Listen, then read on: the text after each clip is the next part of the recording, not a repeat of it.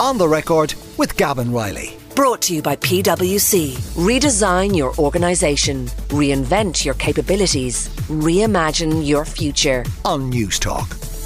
Now, we've been talking a lot this week uh, on Newstalk and indeed elsewhere about the think in season and the return of the Dáil this coming Wednesday. And think in season, of course, when the parties get themselves together, they go off site, they go away for a day or two, and they think about what priorities they want to progress uh, during the next Dáil term. On Friday, when four parties were holding their think ins, there was also news of the birth of a brand new political party, the 100% Redress uh, Party, which, as you might imagine, uh, has originated out of the campaign in Donegal and other coastal counties to try and get 100% redress uh, for those who were affected by mica and by defective blocks. Um, Ali Farren is the PRO of the new party, and he's with us on the line. Um, Ali, just before we talk about the party itself, you might just uh, tell our listeners about your own encounters with mica. Is your own uh, primary home, is that affected by this?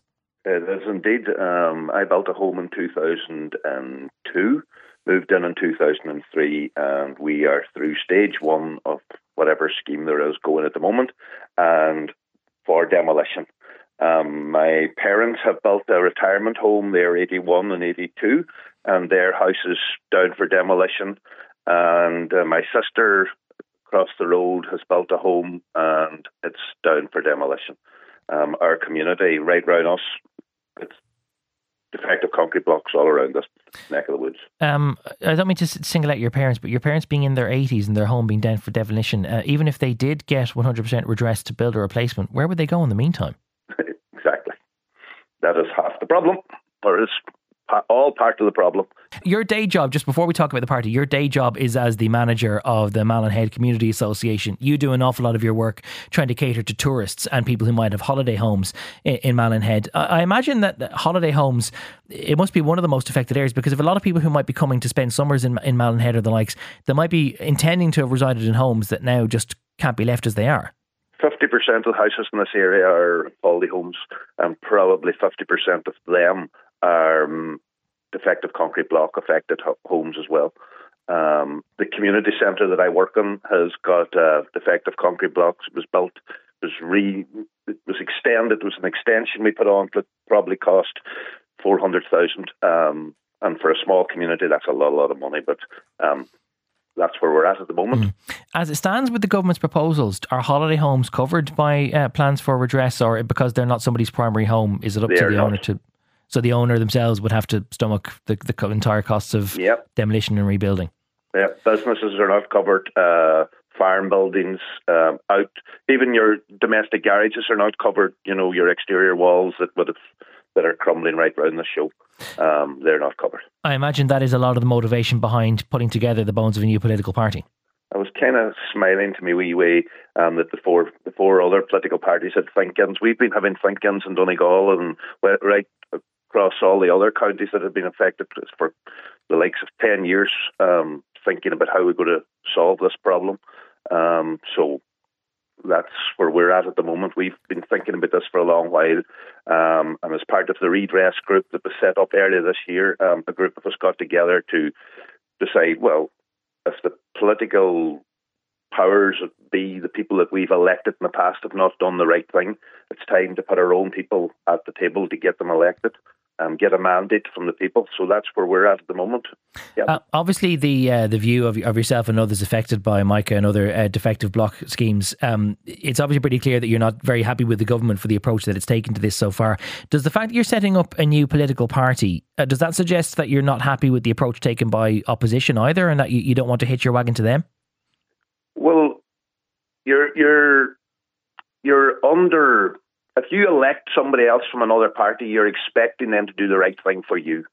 Uh, and that's what we were promised. Um, but that promise was like a lot of promises didn't, they weren't fulfilled. So, you know, it's time to take action into your own hands. And this is, we are in a democratic country, so it's, we're entitled to. Like, we're not barricading streets. We're not closing down docks. We're doing it the political way. This is the way that we're expected to, you know, we need to have representation and we need to have good, strong representation. Um, firstly, it will be will be probably fighting the county council elections to get a mandate from you know our people. Um, to say, well, we support the idea of 100% redress party to to speak for us. Um, so once we get that man, if we can get that mandate, um, that'll be our first, and then we will be certainly contesting um, the the Dáil elections whenever they come about as well, um, to put people that can that will look for the answers, seek the right answers, speak to the people that needs to be speak to, spoken to, and hopefully deliver a better scheme going forward. So you, you make no bones about yourselves effectively being a single issue party, and that rather than diluting the message by getting involved in some other opposition party, as it may be, you've decided no, th- this is what we stand for, and the only uh, way to achieve it is by running ourselves. I never said it was a, we were a single issue party. Sorry, um, I didn't mean to put words in your mouth, but I just um, imagined that you, are at least you're making your priorities our, front and centre. Our main priority at the moment is 100% redress. There's no no doubt about that. But redress means that we can. There's lots of things that we need to redress within this county, within lots of counties. Um, but primarily to start with, we are looking um, about um, the defective concrete blocks. But there's hundreds of other things that needs to be redressed. Um, but first and foremost, we have to deal with the, the big the big issue at hand. Like this is at the moment like um, it's a human, humanitarian crisis uh, in certain parts of this country. Um, we're we're living in unsafe and unhealthy homes at the moment. You know, these are modern homes that are crumbling. Like, um, so or even our you know our essential services like our around this area here are crumbling as well. So we're we're going to try and um, get a voice to be able to speak to the people, you know, to, to represent people who's living in this, these kind of homes and mm. in this area. Like our schools, our community centres, our churches, our football pitches, they're all crumbling as well. It's just not a houses issue. Like it, it's the whole infrastructure of these counties that are affected by defective concrete blocks. It's a disaster, like.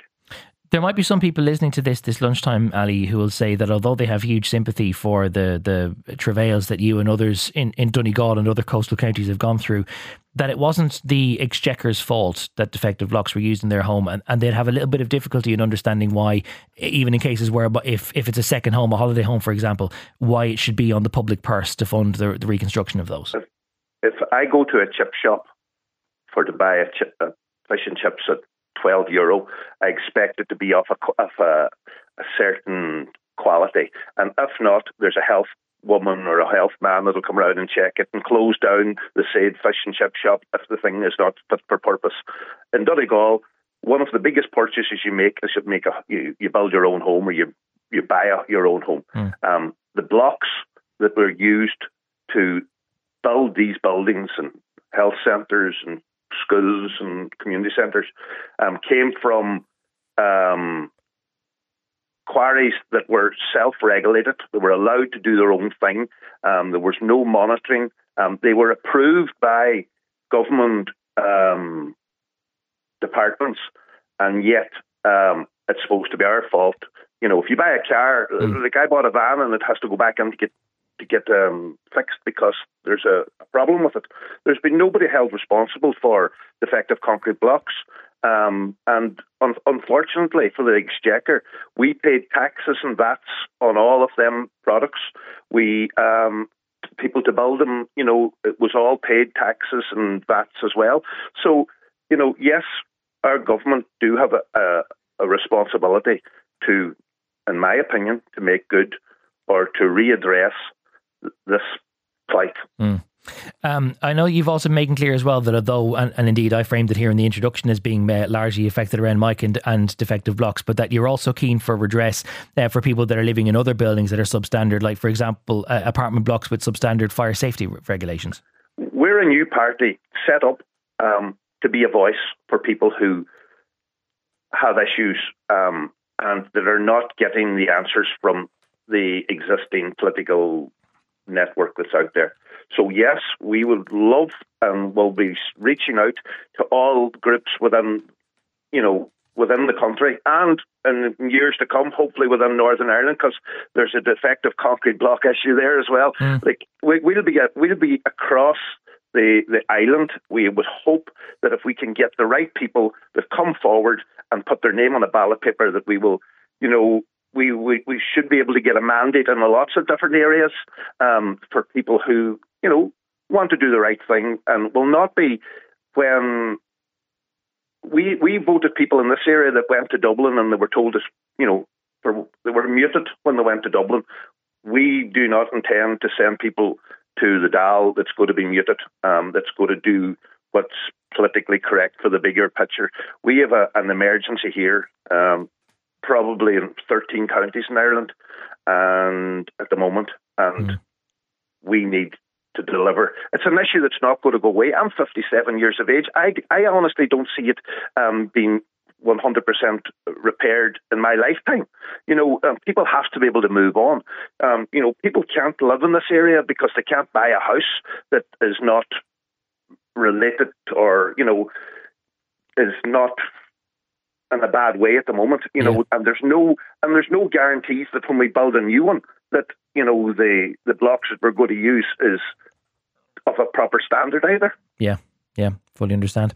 Um, Ali Farren, PRO of the 100% Redress Party, thank you very much for your time uh, this lunchtime on Newstalk and on the record. Good to speak to you. We'll certainly keep an eye on uh, how you get on in next June's local elections.